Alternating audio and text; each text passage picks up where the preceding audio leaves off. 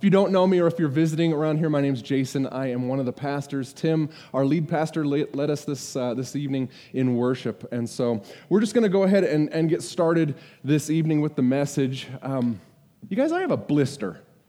So if I limp around on stage, it's because I bought new shoes the other day without actually like walking around the store. Have you ever done that? Like you sit down and you try them on, and you're like, yep, they fit, and off you go. And then the first time you wear them, something goes wrong, right? And so inevitably, like I'm picky. I don't, I'm not picky about my shoes, like I don't need certain shoes, but I'm picky about how they feel. Anybody else? Right, so, so I've got a, a, blister on my heel right now, and it's bothering me. It's agitating me. Um, blisters, actually, they they hurt, right? Um, kind of annoying, they, they kind of agitate. Um, but really, sometimes a blister or even like a splinter, sometimes you feel like this thing is small and yet it can be like debilitating. Have you ever noticed that? Like when it's not supposed to hurt, when you're not supposed to be thinking about your heel, right, which is where my blister is, suddenly I'm forced to think about it, right? Like, uh, I'll be sitting in my office and somebody will call to me down the hall and I will jump up to go deal with that thing. That's what's on my mind until, bam, my heel hurts. I'm like, oh, that, right? And then I'm limping down the hall. Or if you've got a blister and, or a, a, a, a splinter, you ever had one that you couldn't get out, right? And like you don't really think about it until the moment you need your hand, which is all the time, right? And so the, the problem is these things, they like agitate us and they, they hurt and they, they're sort of debilitating, even though they're like dumb little things, and they get in the way of all the other things that we do. And we can't wait for relief, right? Have you ever that feeling of getting a splinter out? That's like a really satisfying moment, right? Or that day that you wake up and the blister's just not there and you didn't think about your heel all day long. That's a good day too, right?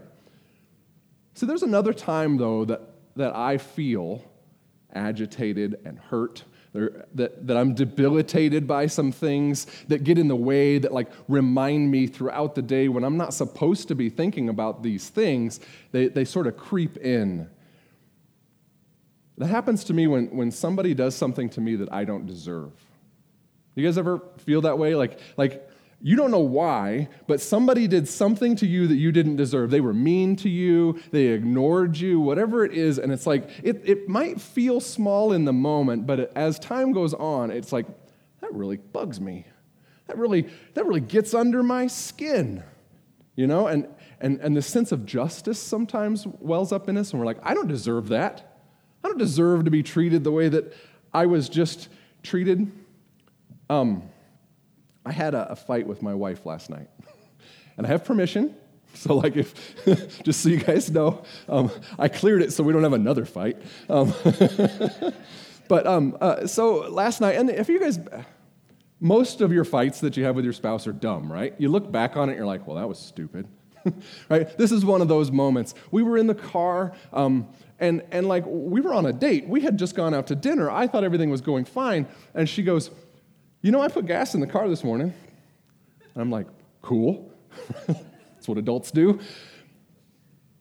What she meant was, You were supposed to put gas in it, you ran it out of gas, and, and you didn't fill up the tank, right? And what I heard in that moment was, You should feel guilty right? I don't think that's really what she meant. I think she just meant like, hey, and the next time, like, would you please not do that to me? I was late, right? But but what I heard was you should feel guilty for this. And for some dumb reason, instead of just being like, sorry, I put my foot down. You ever had that dumb moment? You look back and you're like, that was probably the wrong answer. And so to, to respond to that, like I threw a fit okay? Men we throw fits okay? We're just big children okay? So um, so anyways this fight like it, kind of turned into something it shouldn't have been because i wouldn't budge because i was like i don't deserve to be treated like that. I don't have any reason to feel guilty. Why are you picking on me? Right? And it escalated because because of fights right?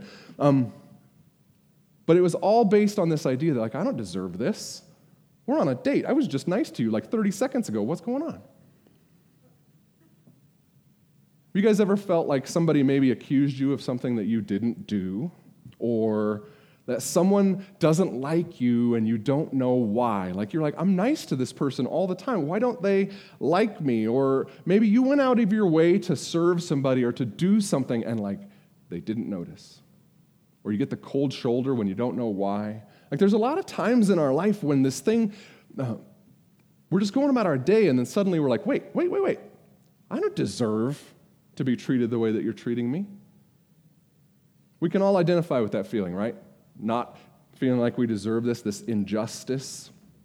And just like a blister, it kind of bothers us until we deal with it. It can fester, it can get worse, right? And it can distract us from the other things that we're supposed to be getting done in life, especially if it's a big deal. A lot of these things we just talked about are, are kind of small, right? But there are some things in life that are a really big deal, and we're like, I don't deserve for my husband to treat me the way he's been treating me for 20 years. I don't deserve for my children that I raise to talk to me the way that they talk to me in public, right? There's some bigger deal things on the list, and it really can bother us. What I want to do is I want to use that idea that we all identify with I, I don't deserve this treatment. I want to use that as a filter to continue in our study in Esther. So if you have your Bibles, we're going to turn to Esther chapter 7. And uh, if, you, if you've not been with us or if you just need caught up, um, Esther 7, we're, we're getting close to kind of the end of the story of Esther. And this is the payoff chapter. Like, this is the fun chapter where, like, the climax of the story happens. And so, to set the stage for you, there are three characters in this chapter. One of them is Haman. Haman is the bad guy, a really bad guy. He's the problem in this story. Another character is Esther. Esther's the good guy, innocent. And then you have the king. And the king is going to find himself in this situation where um, he's kind of stuck in the middle between Haman and, and Esther, and he's responsible to sort it all out. And so, Haman, being the bad guy, is kind of like the, the Hitler of Persia right? Ancient Persia. He had this problem. The reason that he's the bad guy in the story is because throughout the story, his goal is to annihilate the Jews. He wants to destroy the entire nation of Israel. And, and there's some like historical reasons because he may be, a, he's an ancestor of like historical enemies. But what it really boils down to in the story is that there's this one guy, Mordecai, a Jew, who won't bow down to Haman. And Haman is like really important. And so it really bothers him to the point that he's like, I want to kill Mordecai. Wait, he's a Jew. I'm going to kill them all. And so he sets this plot in motion where he actually like tricks the king or the king's not really paying attention and suddenly there's this law in place that on this certain date the whole kingdom is allowed to just kill all the Jews. Just kill your neighbors. That's the bad guy, right? And Esther she didn't tell anybody, but she was, she's a Jew. And so suddenly, while she's the queen, she's living the good life, she's finding herself caught up in this problem. And she finally gets to the point that she can't, she can't not do something. And so she sets up these conversations with the king. And it's not okay what Haman is doing. That's sort of the point. And, and the Jews didn't deserve this. What did they do? They didn't deserve to be treated the way that Haman was treating them. And you guys, you know that feeling, right? But have you ever also had that feeling where you know you need to have an important conversation or you need to ask for something and you're terrified to ask? Have you ever been in that boat? Like, I remember being a little kid and, and I had already gone to bed, and in my house, bedtime was like important. you like, you don't come back out right? I don't know how you guys run your house, but like my parents were like, no, that door's shut, you stay. And then my dad came home from work, and I was still awake, and I was like, I want to see my dad, right? And the door's like cracked, and I can kind of like see him through the crack, and I want to go out there and talk to him, but I was paralyzed. Like I was literally standing there trying to say, Can I come out? But like my voice wouldn't work. Have you ever had those moments when you, you want to ask? There's something important on your heart, but you just can't bring yourself to do it? In chapter 6, Esther started this conversation with the king. What are we going to do about this? I'm a Jew and there's this law and I don't think we did anything wrong. But she couldn't bring herself to actually ask it. And then we pick up the story in chapter 7, verse 1, where now it's day two. She set up another chance to ask that question. So the king and Haman went to Queen Esther's banquet, private party. Basically, Haman's the third wheel on their date. And as they were drinking wine on the second day, the king asked again, Queen Esther, what is your petition? It will be given to you. What is your request? Even up to half the kingdom, it'll be granted to you. And she's finally able to get this out. Verse 3. Then Queen Esther answered, If I've found favor with you, your majesty, like, if you love me, if you really love me, and it pleases you, grant me my life. This is my petition, and spare my people. This is my request. For I and my people have been sold to be destroyed, killed, and annihilated. If we had merely been sold as male and female slaves, I would have kept quiet because no such distress would justify disturbing the king. So she finally gets it out there. She's like, Did you know? Somebody wants to kill me? Would you protect me? And not just me, but my people. And I love how this ends here in, in, in, the end of verse 4. It's not that she's saying, like, oh, I mean, if we were slaves, psh, that'd be all right. That's not the point. The point here is to her husband, the king, I know how important time with you is. And I wouldn't be bothering you if this wasn't a big deal. So she uses this hyperbole, like, even if we were going to be slaves, I'm not sure I'd have bothered you, but this. If you love me, you'll help me deal with this. See, it's this, this conversation where she goes, We don't deserve to be treated like this. We didn't do anything wrong. See, Esther and the Jews were innocent in this story. They didn't deserve what was happening to them. Just like when we go, I don't deserve to be treated like this. Why are you so mean to me? Why are you ignoring me? Why? I don't deserve this, right? And so sometimes we just need to be vindicated. We need to be seen. For me, last night in our car, I needed to be appreciated and respected, and I felt like I wasn't. But often we've been wronged or we've been mistreated or we've been offended by something, and something inside of us is just upset. And it doesn't sit with us. It's not right. Just like this, it's not right what Haman had done to the Jews or what he was about to do. And so we stand up for ourselves or we get support, right? She's going and trying to get support, validation. I'm not going to stand for this anymore. You ever been there? Where it's like, enough's enough. I'm not going to stand for this. I'm tired of the way you're treating me. Verse 5. King Xerxes asked Queen Esther, Who is he? Where is he, the man who dared to do such a thing? He's mad, right? And Esther said, An adversary and an enemy, Haman, this vile Haman.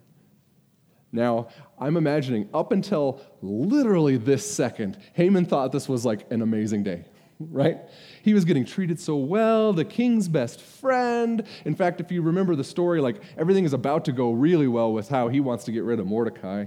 And so everything's just perfect. And then he's sitting down after dinner, they're drinking some wine. Bombshell. Now imagine you're Xerxes in this moment. You're the king. And someone is hurting your person. You're a person the one that you love, right? Have you ever been that defensive parent that, like, too much defensive? I remember this one time in Missouri that my three year old was being attacked by like a four year old out in the street. And, you know, that's what kids have, you know, they got in a fight. And I went out there like that kid was the worst person ever. And, and in that moment, I became the worst person ever. like, I'm yelling at another person's five year old to protect my three year old. It was really horrible. Have you ever been like that, though, where it's like, you can pick on a lot of people, but you can't pick on my person? Imagine Xerxes in this moment. He's so mad. Imagine Esther. She was so scared to ask, and she finally asked. And she's like, oh. yes, he's got my back. I love that feeling when other people see what you see. But imagine you're Haman in this moment, right? He's like, wait, wait, wait, I, I didn't know that the queen was a Jew. Oh, wait a minute. Everybody pause. Terror rises up in us when we know we're in trouble, doesn't it? Still to this day, like I'm a grown man, still to this day, if I get a text or a call from my wife that says we need to talk, my heart's like, what did you do wrong? Right? Do you have those moments? Like, I remember it as a kid too. Like, this idea that I might be in trouble just makes your heart race, right? That's Haman in this moment. And let's keep reading. Then Haman was terrified before the king and queen. Duh. The king got up in a rage, left his wine, and went out into the palace garden. But Haman, realizing the king had already decided his fate, stayed behind to beg the queen, Esther, for his life. So Xerxes gets up and he goes out on the balcony. He's so mad that he can't even talk. You ever been like that? You're just fuming and you're like, your kid did something wrong, and you're like, I have got to walk away, or this child is going to be in trouble, right? Like, like physical trouble. I'm the only one? Okay, sorry. Liars. Okay. Xerxes has to walk away in that moment. He's so mad. And why? Why, why isn't he just like, oh, I know what to do here? Haman, you're in trouble. Haman was his right hand man. He was the vice president of the kingdom. He was his, probably his best friend. You know, leadership is sometimes lonely, and he's got somebody that he's sharing leadership with. Xerxes had basically just given Haman his signet ring, his signature, and said, Do what you want. And so he's over here like stamping laws, like, okay, this is how I get rich. Dunk, dunk, dunk. This is how I get rid of the Jews. Dunk, dunk, dunk. And suddenly it's all catching up to Xerxes. He had abdicated his power to this guy, he had trusted him. And suddenly it catches up. And Xerxes is like, What do I do? He's my friend, but he's going to hurt my wife. I let him lead, but he's an idiot.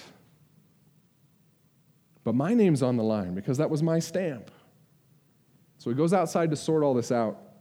And Haman knows that Xerxes is easily controlled and manipulated. If you've been paying attention in this story, what's interesting about the king is he has all kinds of power and he's a tyrant, but the people that are around him can convince him to do basically anything fire the old queen, you know, set up dumb rules. And so he goes to the only place, the only person in the room that might be able to fix this, the queen. If I can just convince the queen that I didn't mean it, that she's going to be the better person. I'll make her look good. Maybe I won't be in trouble. Maybe I won't die. And notice the reversal here. Esther, just a moment ago, was pleading for her life because of Haman. And now Haman pleads for his life with Esther. This is a book about reversals. Verse 8. Just as the king returned from the palace garden to the banquet hall, Haman was falling on the couch where Esther was reclining. And the king exclaimed, Will he even molest the queen while she's with me in the house? As soon as the word left the king's mouth, they covered Haman's face. Things go from bad to worse for Haman like that. I, don't, I honestly don't think he was attacking the queen. I imagine he's had too much to drink and he knows his life is on the line, and so he's terrified and he's shaking and he's like chasing her around the room and she's like trying to get away. And he finally catches her on the couch and he's like trying to plead for his life and he trips. Like falls on her at the exact same moment that the sliding door opens from the balcony. Xerxes walks in, he's like, Whoa, what are you doing?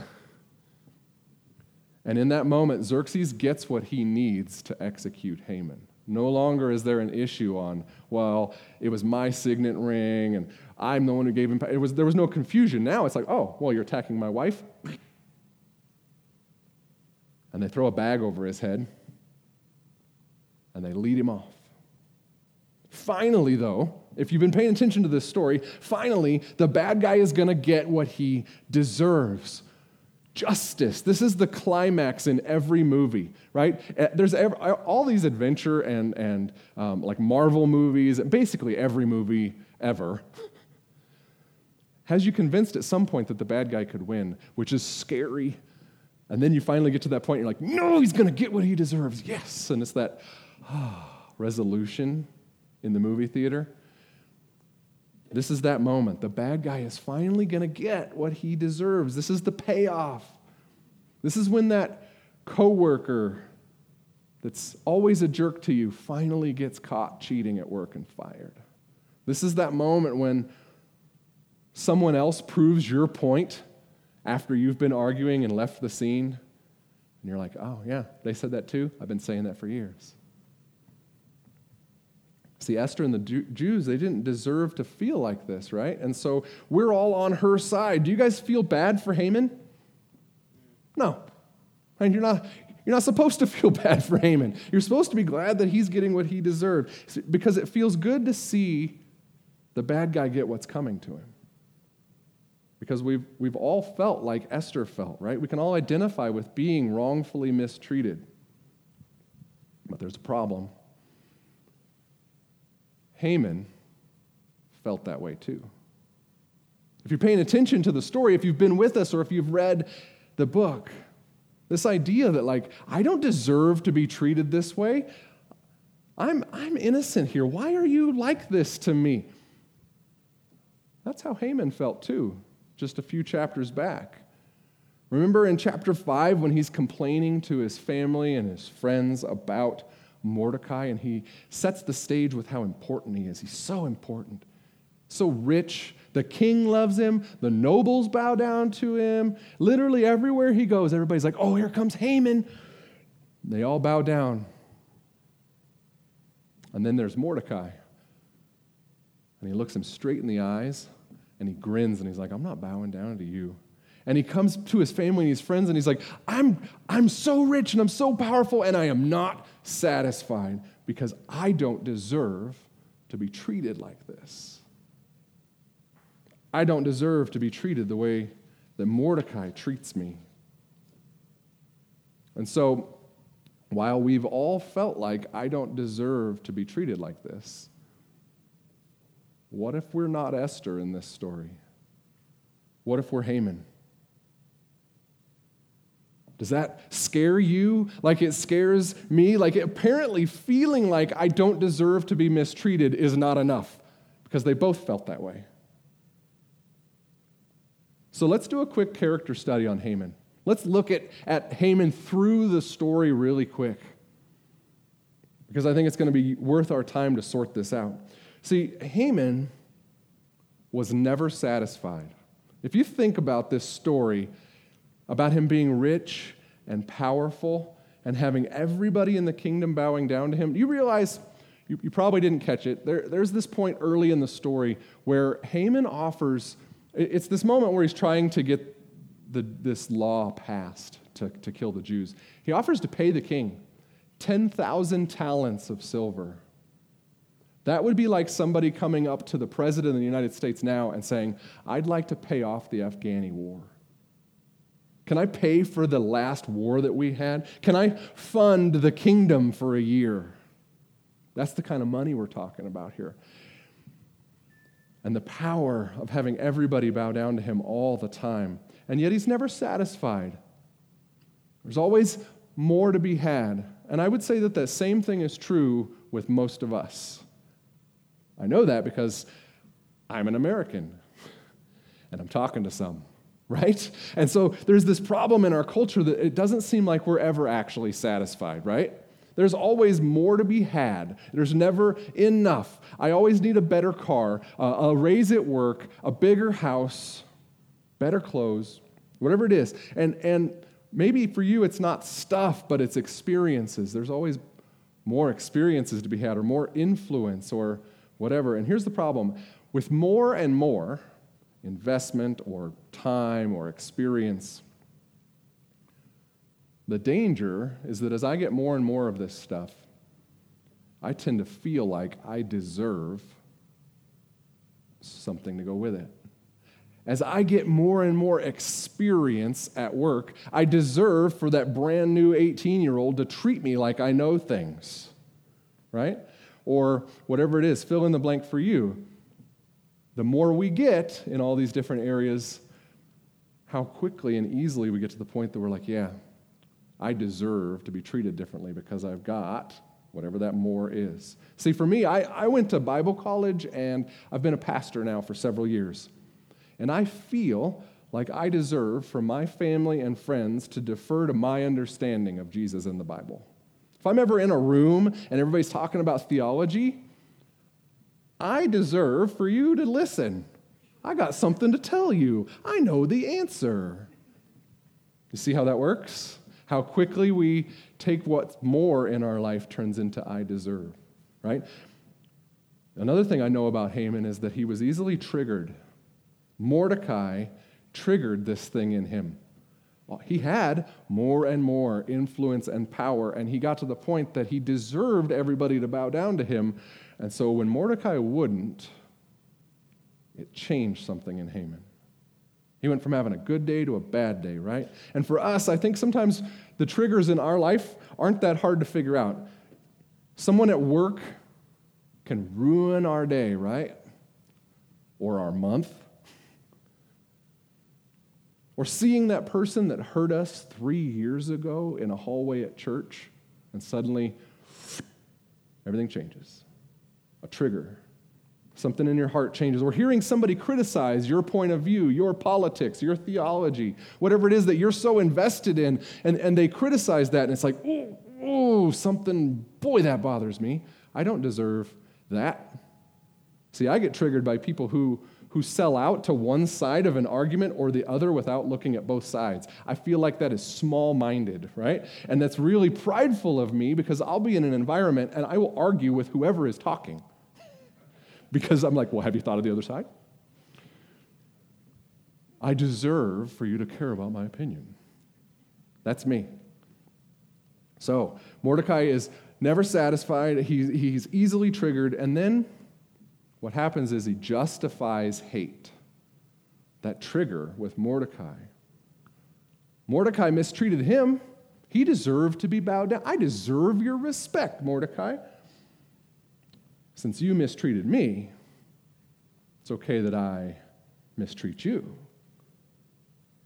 And you'd say, Well, I've never tried to wipe out an entire race, Jason. I'm probably clear, right? I've never tried to destroy somebody. Have you? Have you ever tried to destroy somebody's reputation as you're gossiping about them? And you only talk about the bad things that you notice, but not the good things? Have you ever undermined a coworker or a spouse with your family or fill in the blank? Have you ever done things that are destructive to people because they deserved it? They were mean to me. That's our problem, right? Because I was wronged, it's okay that I lash out. It's okay that I gossip. It's okay that I make you look bad. See, if we're, if here's what's scary. If we're not careful, this is where resentment and bitterness take root in our lives. And without knowing that we're on this path, because we feel justified, suddenly there's a wake of damage behind us. Something else that I notice about Haman is that he plotted to get or to maintain power. He wanted to use his influence with the king. He's like, if I'm going to hate somebody, I'm going to hate him good. Right? So he, like, he goes after everybody in Mordecai's family, the whole nation of Israel. And you'd, be, you'd say, oh, well, I don't have that kind of power. Let me just run through like a couple of categories of our lives real quick. Um, parents. I've seen parents who plot to maintain control in their kids' lives by choosing the college that they go to for them. I'm only going to pay for ASU right? Or we're a bulldog, you're going to Mesa, or whatever. I've seen parents put down the other parent to maintain leverage, emotional leverage with their kids. Or even the threat of punishment, right? You realize that as parents, it's real easy to do punishment wrong. Are we punishing our kids because we want the right behavior? We want them to, ref- to look good in public? Or are we doing it because we want them to become somebody and we're correcting the course? of who they're becoming. There's a difference. Maybe in your marriage, being the victim for leverage is a way of controlling power. Now, I want, you, I want to make sure that that lands. I'm not saying there are no victims here. But I am saying, okay, take that, put it in a box. That's not what I'm saying. Set that down. Being the victim, playing the victim card in order to have leverage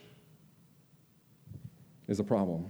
Or withholding something, like withholding decision making in your marriage. Are you the only one who's allowed to answer that question? Are you the only one who's allowed to pay the bills? Are you the only one who's allowed to make school decisions for your kids?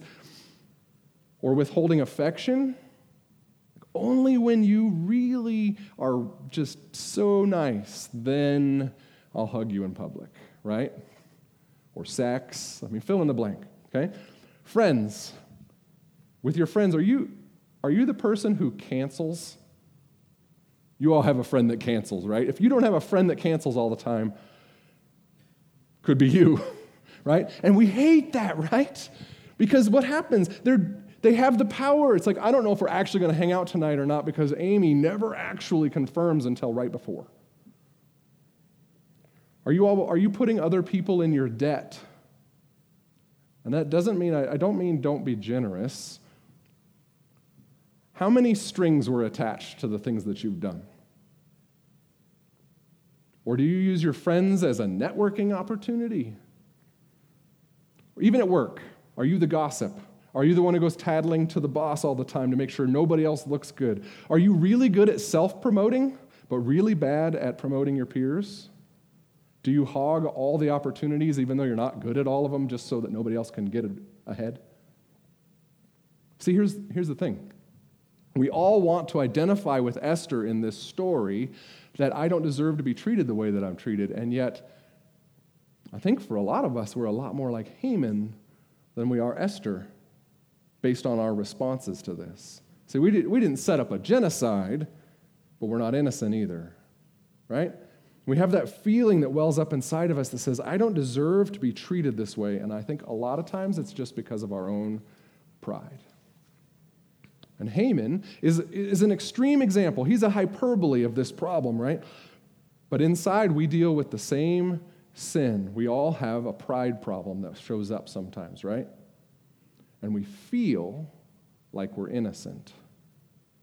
Just like Haman felt like he was innocent. We feel justified in what we do, just like Haman did. And what scares me is that a lot of times we just assume that we're in the right because of how we feel when really it's because our pride got bruised and we've justified it to mistreat other people and we plot to maintain power. So let me ask you guys some questions. What triggers a sense of injustice in you? When you have that feeling that I don't deserve to be treated this way.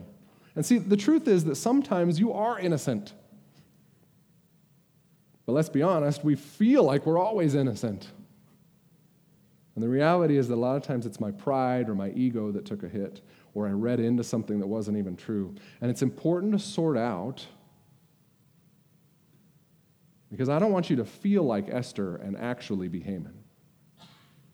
My fear is that we would live our lives deceived into thinking that we're always the victim and we're leaving a wake of damage behind us, just like Haman did.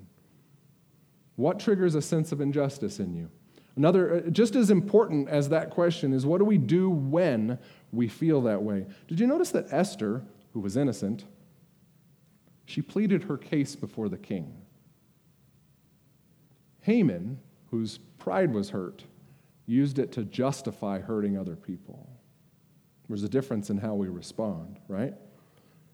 So, a second question what do you use to justify hate?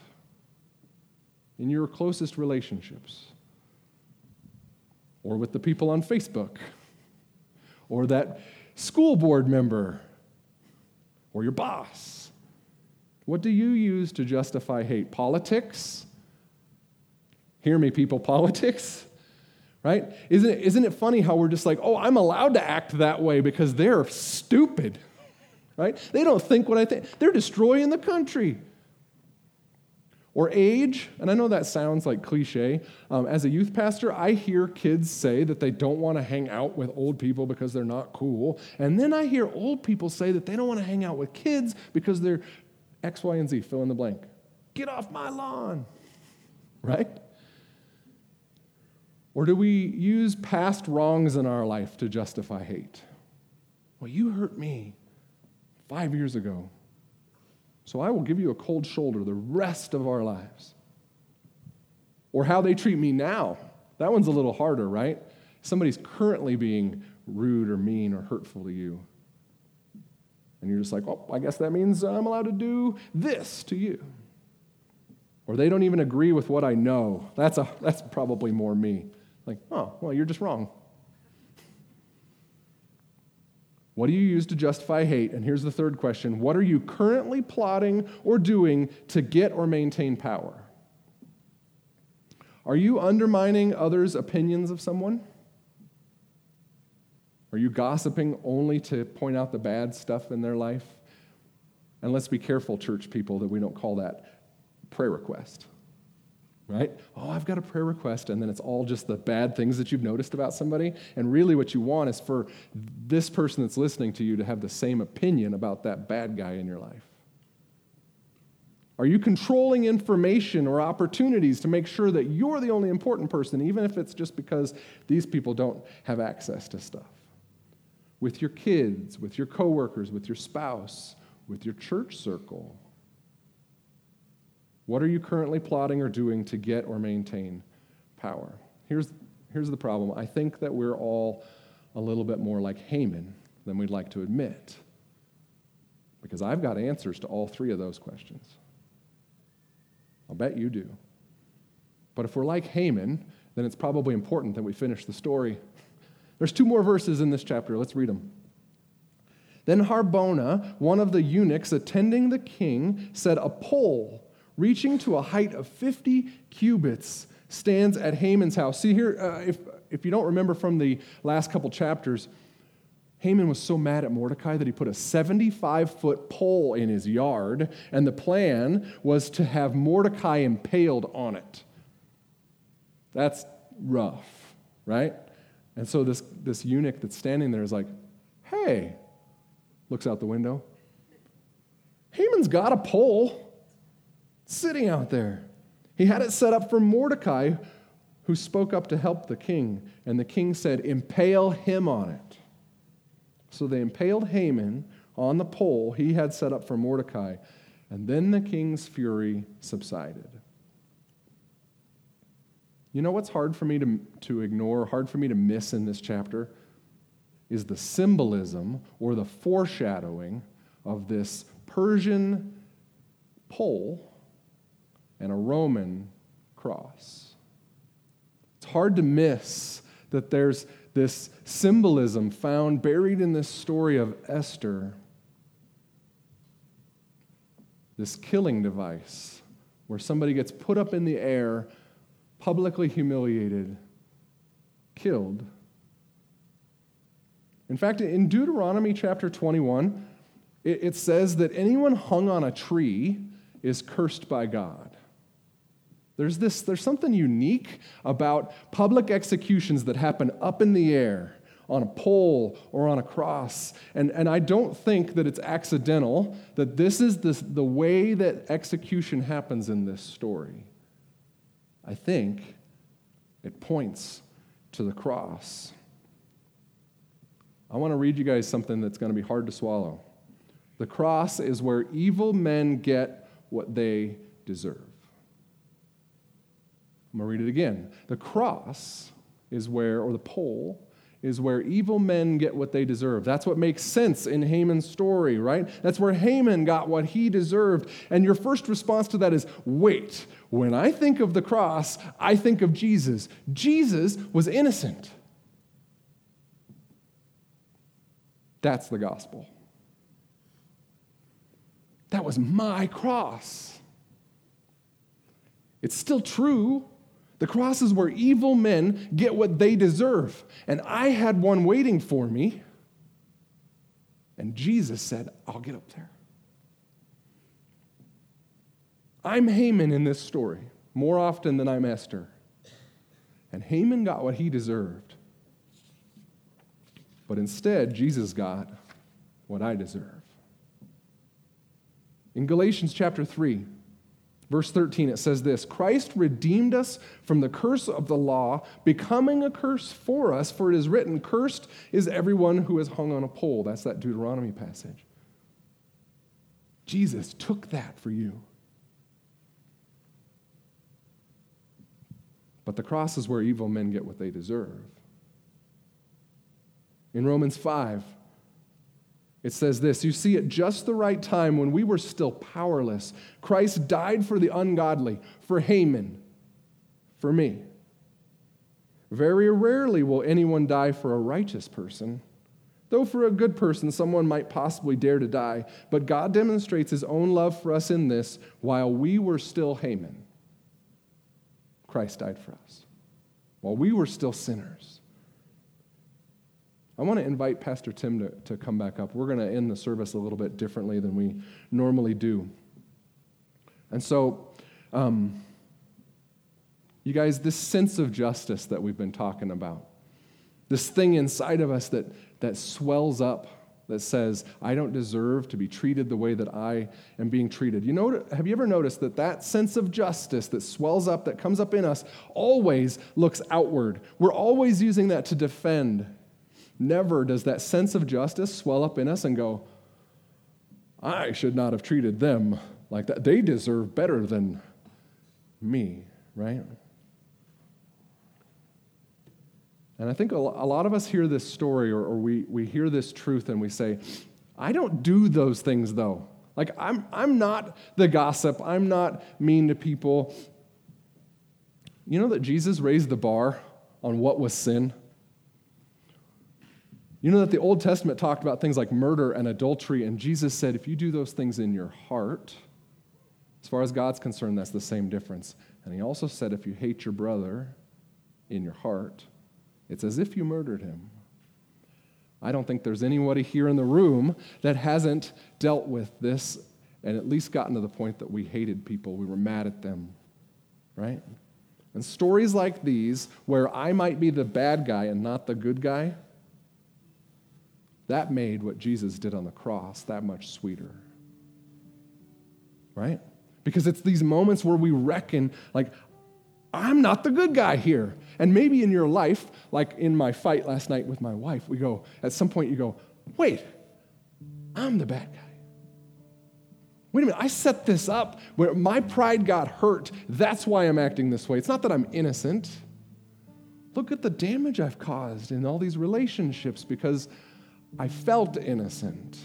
It's in those moments where that hits hard that the cross is that much sweeter. Because it's in those moments where we realize what happened when Jesus said, I'll, I'll go to that cross for you, right? And so, what we're going to do tonight is we're going to have communion. And so, I'd like to just invite the volunteers to go ahead and start passing. Um, the communion elements that are coming your way.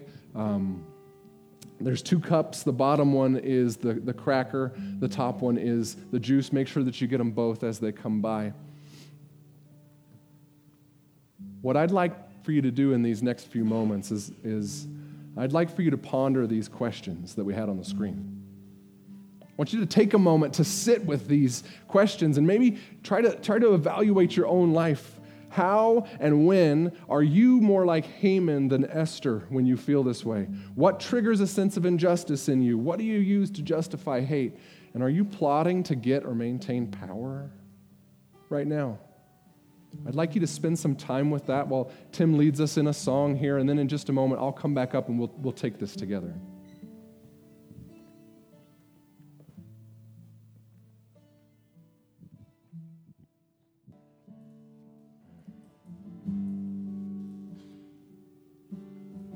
So, I set this up the, way that I did on, on purpose. I wanted us to go into communion wrestling with whether or not I'm the bad guy. Because sometimes it takes those moments of reflection to realize that the, the, the cross did so many different and amazing things for each one of us. And one of the things that happened is that he died for us, right? And that's what we celebrate with this. But another benefit of that is that we come to these moments guilty or feeling guilty, but we leave clean. Not that this moment is what cleans you, but the reminder that the blood of Jesus Christ was spilt for this, that his body was broken for this, that we wouldn't be forced to be condemned to guilt. And so when we see these things in our life, they're a mirror, they're a reflection to remind us of how important the cross should be. And so, the night that Jesus was betrayed, he had some bread. He was with his, his friends, and they were celebrating Passover, a significant foreshadowing again of the cross. And he took that bread in that moment and he, and he said, This bread that we're breaking tonight, in a few days or in a few hours, my body is going to be broken for you. When you take this bread, do this in remembrance of me. Let's take the bread.